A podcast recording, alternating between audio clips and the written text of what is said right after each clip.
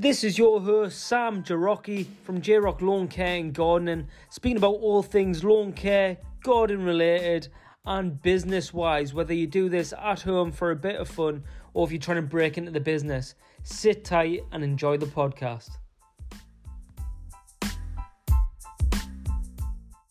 Hello everyone and welcome back to another J-Rock's Lawn Care Gardening podcast. Here we are on episode twelve, named Fertiliser, When and What. Basically today we are just going to talk about some fertilisers. It's getting across to that sort of time of year when I'm sure most of us are sort of thinking of them, whether it be in your own business or domestically at home. This is kind of just, it's at the point where it's crossing your mind and what should you be using, quite frankly.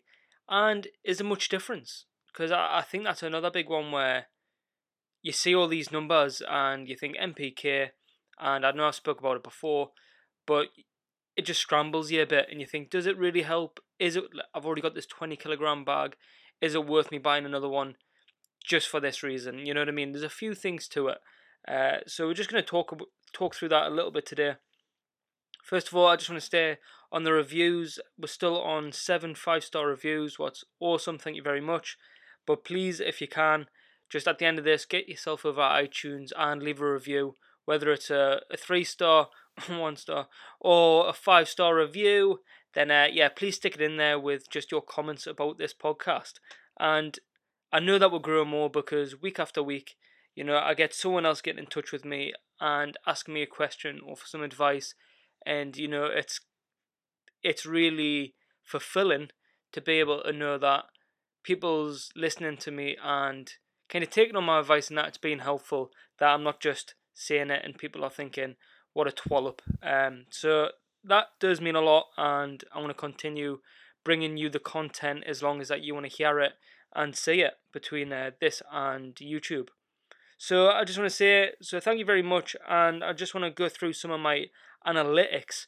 I think a lot of the times from the ones that I listen to anyway, podcasts and YouTube and everything else, people are quite easy to keep their cards close to the chest, let's say, for the use of better way, uh, better way of saying it, and they don't really speak much about the actual analytics. This is something I never knew anything about before I started actually being a creator, and I just want to talk you through. So analytics is through YouTube, podcasts, whatever it might be, you get given, even Instagram, you get given in analytics what tell you where your listeners are from, how many people's watching, listening, how many people engage, all that sort of stuff.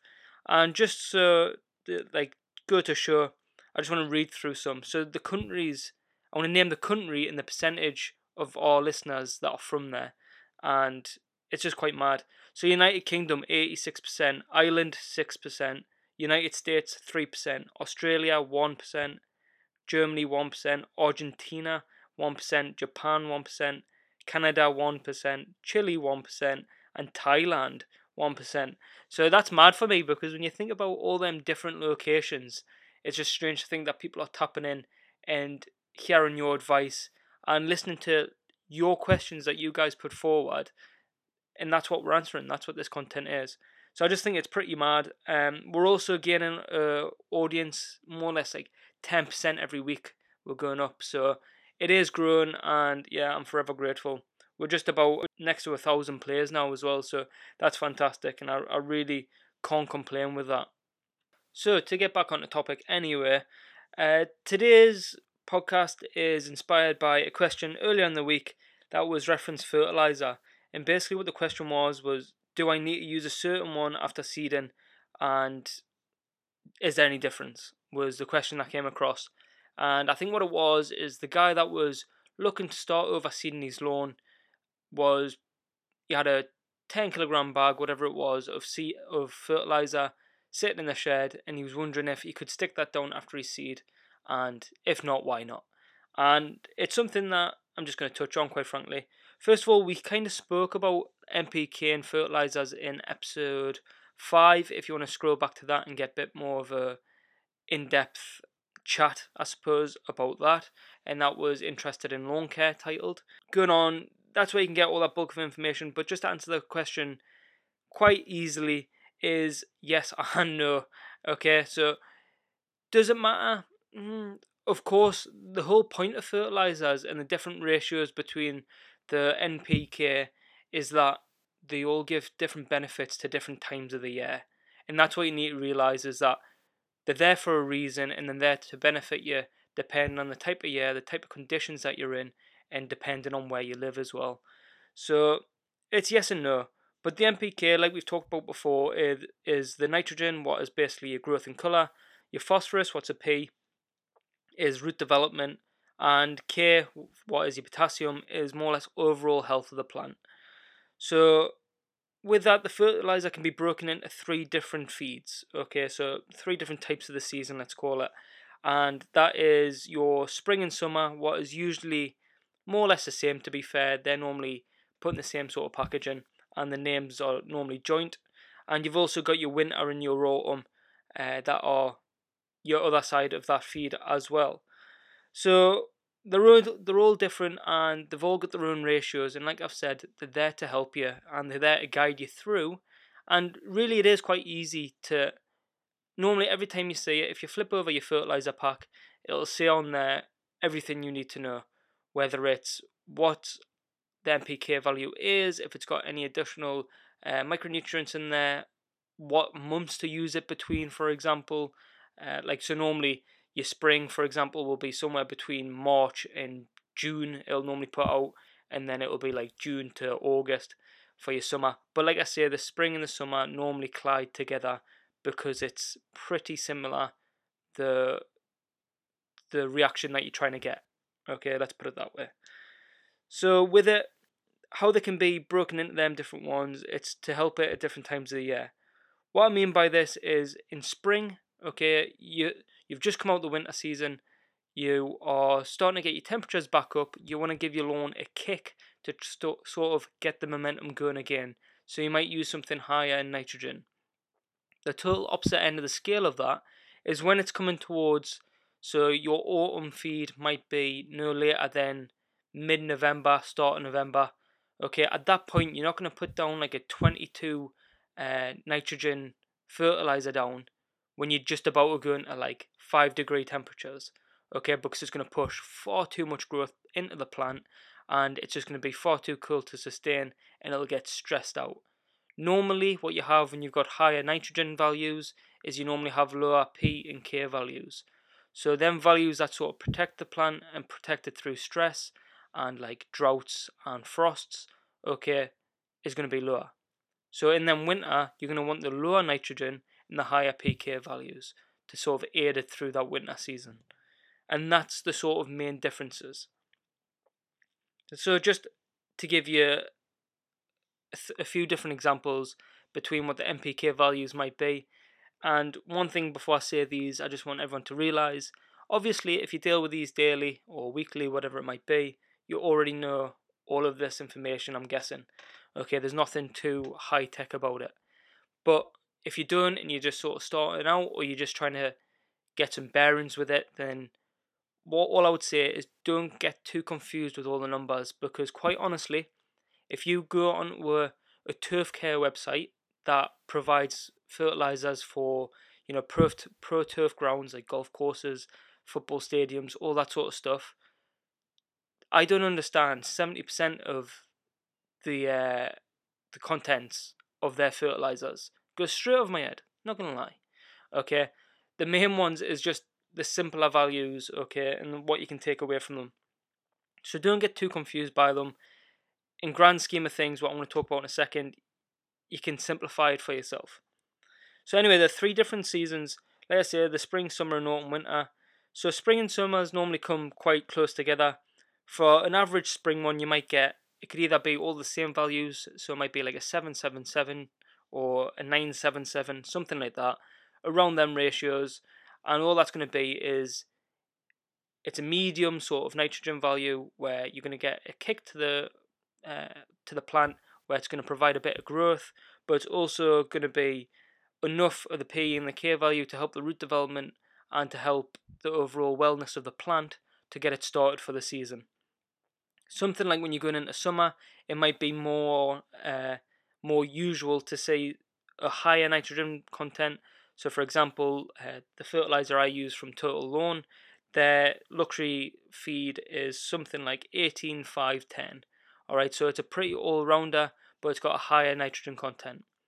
Now, alongside these waters, so they're like your base, as we've talked about before. Your N P K is your main values within a fertilizer.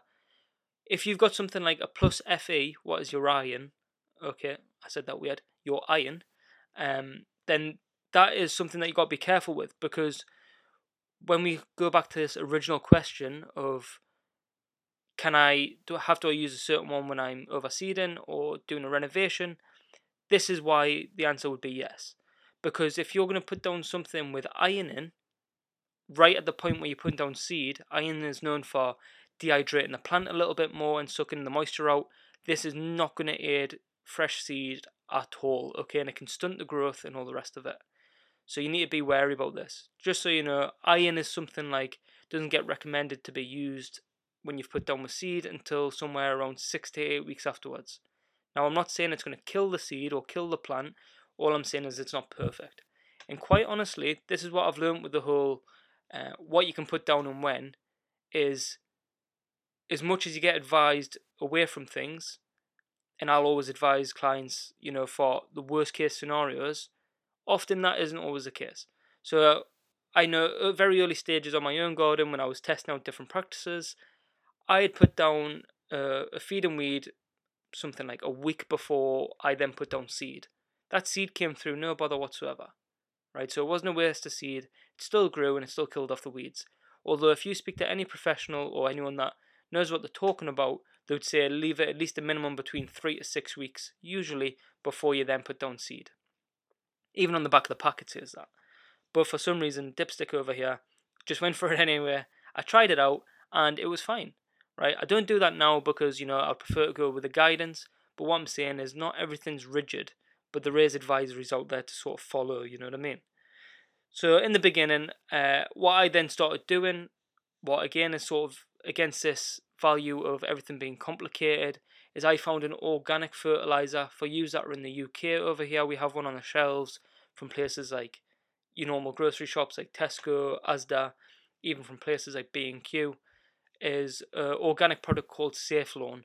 And this is just, I think it's a pretty low value. It's somewhere between, off the top of my head, between six and eight uh, nitrogen and slightly lower P and K. Harmless, okay? It's got no added chemicals, no nothing. It's all just organic. It smells like fertilizer, right? So you know it's fully organic. And I was just putting down that, a baby feed of that once a month and staying with that all the way through. And I had good results all year, and there's always a top-up. No problem whatsoever. I never changed feeds, never differed from it, and it was absolutely fine. Now, so that goes back to keeping things simple and that you can kind of just run with it a little bit more. Now, the other end to it is how I have explained that the higher P and K helps you through the winter and all the rest of it. You will notice all that not instantly. We need to sort of step away from that, seeing that instant progress, instant help from using, you know, what is advised. These are things that when you get back to spring, you'll find that maybe it'll bounce back about a week or two weeks quicker because you give it the correct feed before winter. These are the things, that's where you need to sort of wrap your head around. And if you're trying to sell this on to your customers, these are, in your own words, you need to be selling it to them, is that when you manage their expectations to say, oh, do you want to feed down uh, start of November? It's going to be an autumn feed. No, you might not see a huge kick of growth, lush green like you did in summer when I applied that last feed, but what it's going to do is come springtime, when we then get going again and the temperatures start rising, uh, you'll see that the lawn will bounce back a lot quicker and we'll be like on the front foot instead of on the back foot. And that's the way you need to sort of sell it. So going from there, so methods to fertilise, and there's two main ones here, what's your liquid and your granular, granular, and I'm pretty sure you're aware of that. The liquid lasts, lasts up to about two weeks and your granular normally has some form of slow release in there. So you're lasting sort of six to eight weeks normally. Some go up towards twelve as well. The base feed, what is sort of your granular like we talk about, and this will often be talked about, is like your breakfast, lunch and tea, okay, or dinner, whatever you call it, is your base feeds. So when you put down your granular, it is usually your fixed feed for the lawn, and then with that it'll then anything else will sort of trickle on through. Your base feed is their main ones. Now your top up is something like your liquid feed. This is what a liquid one is normally used for, because your base feed, what is your granular, normally has all these different things in it as well, and it's a slower release, so it will last longer. But then the liquid is just used to top up, right? So as we'll talk about in a second, it acts quicker, and that's one thing to realise. So some pros with the liquid: it's cheaper, it's easier to store, it's easy to mix. So a lot of the time, if you're not aware, you can mix liquid feeds and, you know, other products together and apply them at the same time. So I know a popular one is iron sulfate and seaweed. You know, you can just do a little container test where if you want to mix a few different liquid applications together, mix it in the same ratios but in a smaller tub, and just ensure that it mixes correctly. If it doesn't, it'll normally go into sort of a sludge paste kind of stuff, okay? And that's when you know that it's not good, okay? It, it won't mix. So just make sure if you're going to try and test a new mixture together, then just do it on a smaller scale first to ensure that it mixes well. But past that, easier mix, it's a, you can also apply it when stressed. So a good pro with a liquid is how we've said it's used for top, top-ups. If you've got something like red thread in your lawn, or like uh, Grassman Island was saying last week in the last podcast, he had a clover issue, and that he read into that uh, nitrogen deficiency is shown, and that's why his clovers came and sort of caused havoc. He can then put down nitrogen. Liquid nitrogen acts so much quicker, okay, and it's going to get rid of sort of these diseases and issues a hell of a lot quicker. So they can be used to sort of uh, aid the lawn when it's stressed or has the problems. And it also takes by the both root and the foliage, which makes it act quicker. So although it doesn't last for as long, it will start quicker. The negatives with it is that, it, like I said, it doesn't act, last very long. You need constant applications. So that's one thing that you need to realise.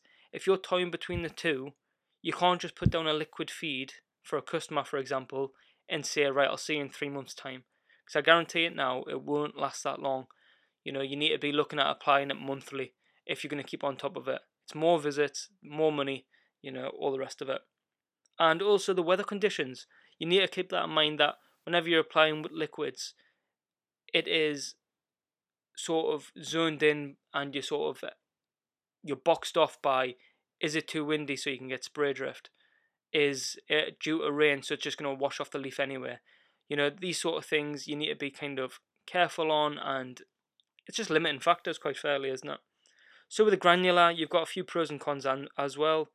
You've got the fact that it lasts longer. Obviously, this is brilliant. It's got normally some form of slow release element in it, and it'll, like I say, it'll normally go up to eight to twelve weeks uh, throughout that application anyway.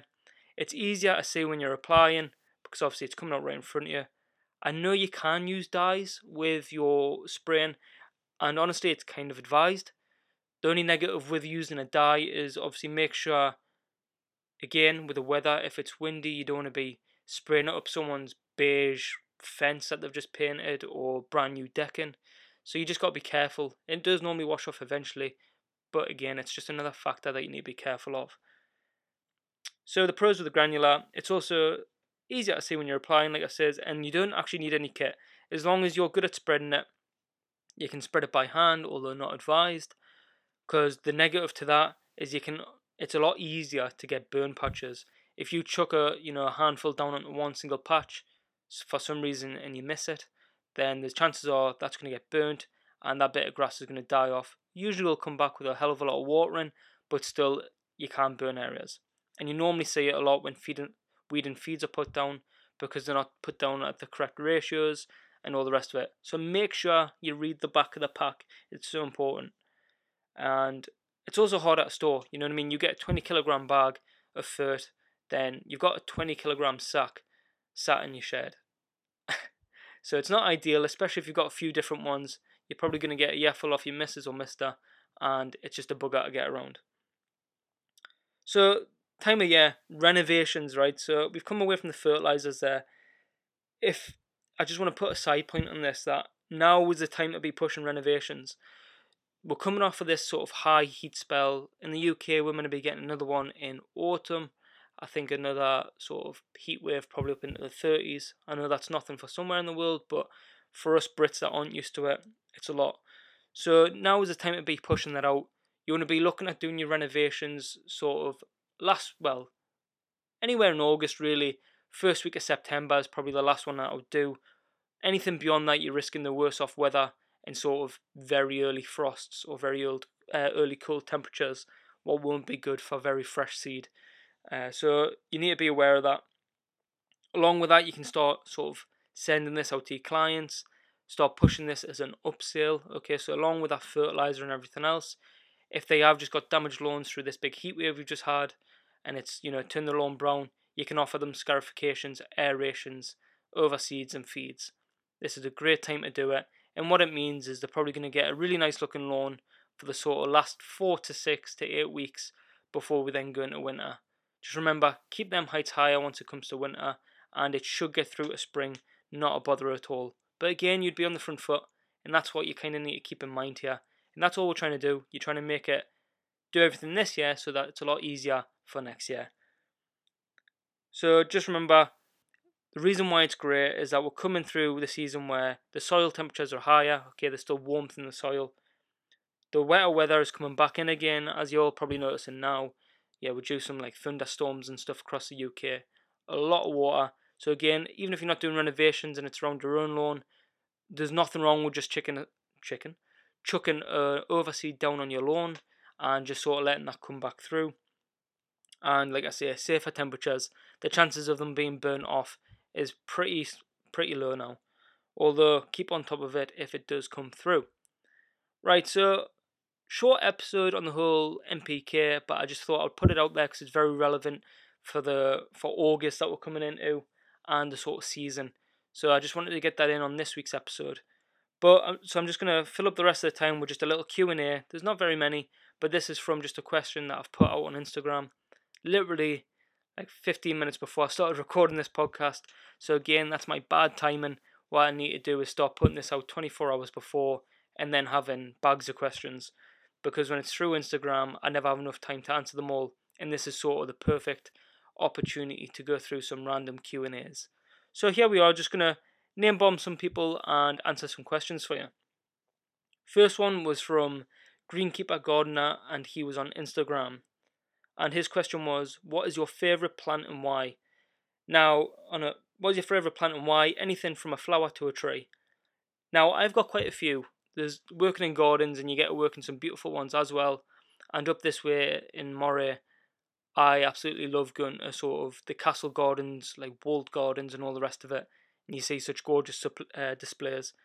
But I love everything from a chame- camellia, normally red, to poppies for obvious reasons. Uh, I love the whole what a poppy means to me and to so many others within the U K after the world wars have hit.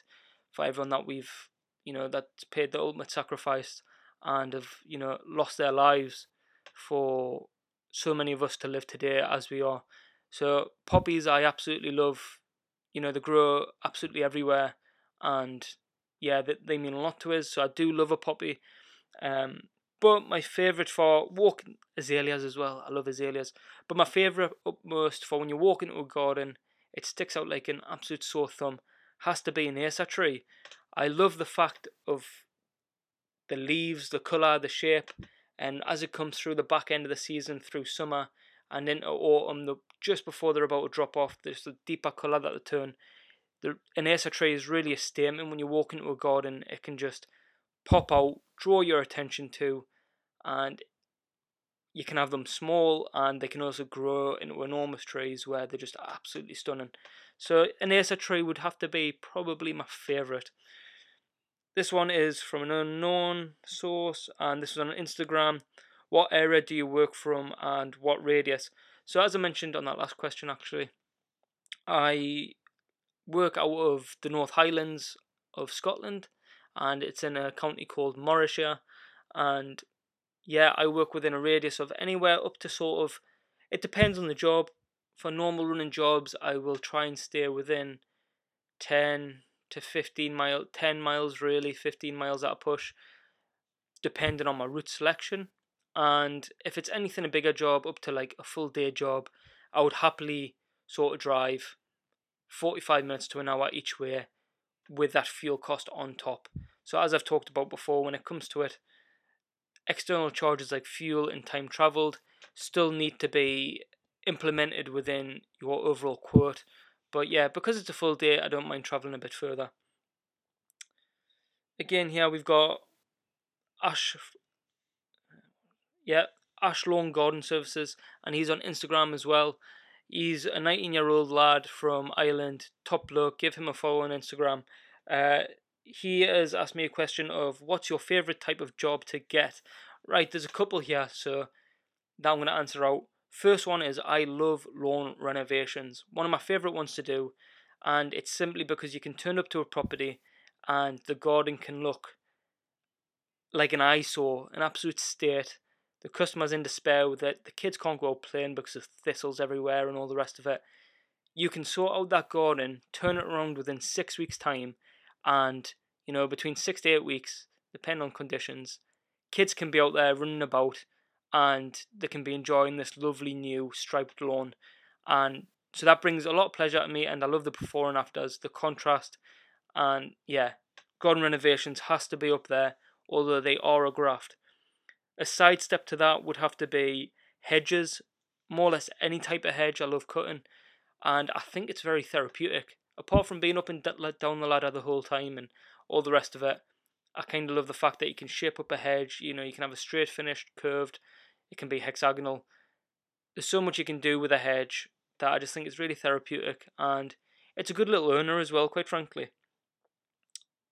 So again, another unknown source from Instagram. Favourite tip to make a lawn look better. Right, so it's quite a surprising one actually, but favourite tip to make a lawn look better. So apart from your obvious reasons of fertilising, cutting often, and basically everything we talked about last week, I'm going to go for a side step here and say edges. You know what, just sorting your edges out. You know, have a nice, obviously, cut lawn, taken care of. If you're doing all the basics, then just by taking back your edges, have a nice, whether it's straight or curved borders, whatever, but having them cut in nice and tightly and really bring that contrast through, I really like that, to be fair. I think it makes a huge difference, and you can have a really nice striped lawn, but if your edges are three inches overgrown onto the driveway, it can look an absolute mess. I'm just going to quickly jump on here. See if I've got any more. If not, nope, that's us for today. So they're my answers for today for that Q and A. Apologies, that was very last minute posted for those that are listening. So if I haven't answered yours through this one, I will answer it back through on Instagram. So thank yous very much for listening in and tuning into this podcast. Only a thirty minute one again, but what I'm going to do in the next probably one or two episodes, we're going to get into that interview on the go and have them in every two or three. So again, your input counts, wherever you are in the world, whatever you're doing, whatever background you have, get in touch. Uh, feel free to either put a review down on the podcast on iTunes and voice your opinion that way, or you can get in touch with me through my email, what is j rock l c at gmail dot com, or you can get in touch with me through Instagram and just direct message me. And as I'm pretty sure anyone will vouch for, I have, as far as I'm aware, got back to every single person that's ever messaged me. I'm telling you, I've got hundreds on there. So get in touch with me and I'll more than happily get back to you and we can discuss whatever. But you know, what do you want to hear? What are you interested in? What's your concerns? Do you want to hear more business stuff, more domestic? You know, I'm here to help. So thank you very much again for tuning in. Thanks for tuning in to my YouTube channel. Again, that's J-Rock Lawn Care and Gardening. And we're over a thousand and a quarter subscribers now, so that's creeping up fantastically, and I just appreciate all the support from old and young, from, you know, pros to domestic users. Yeah, it's been absolutely amazing. So thanks again. I uh, hope you all take care this week. Have a great weekend if you're listening to this on the Saturday when it's released, and I'll speak to you again next week. Take care, everyone. Ta-ra.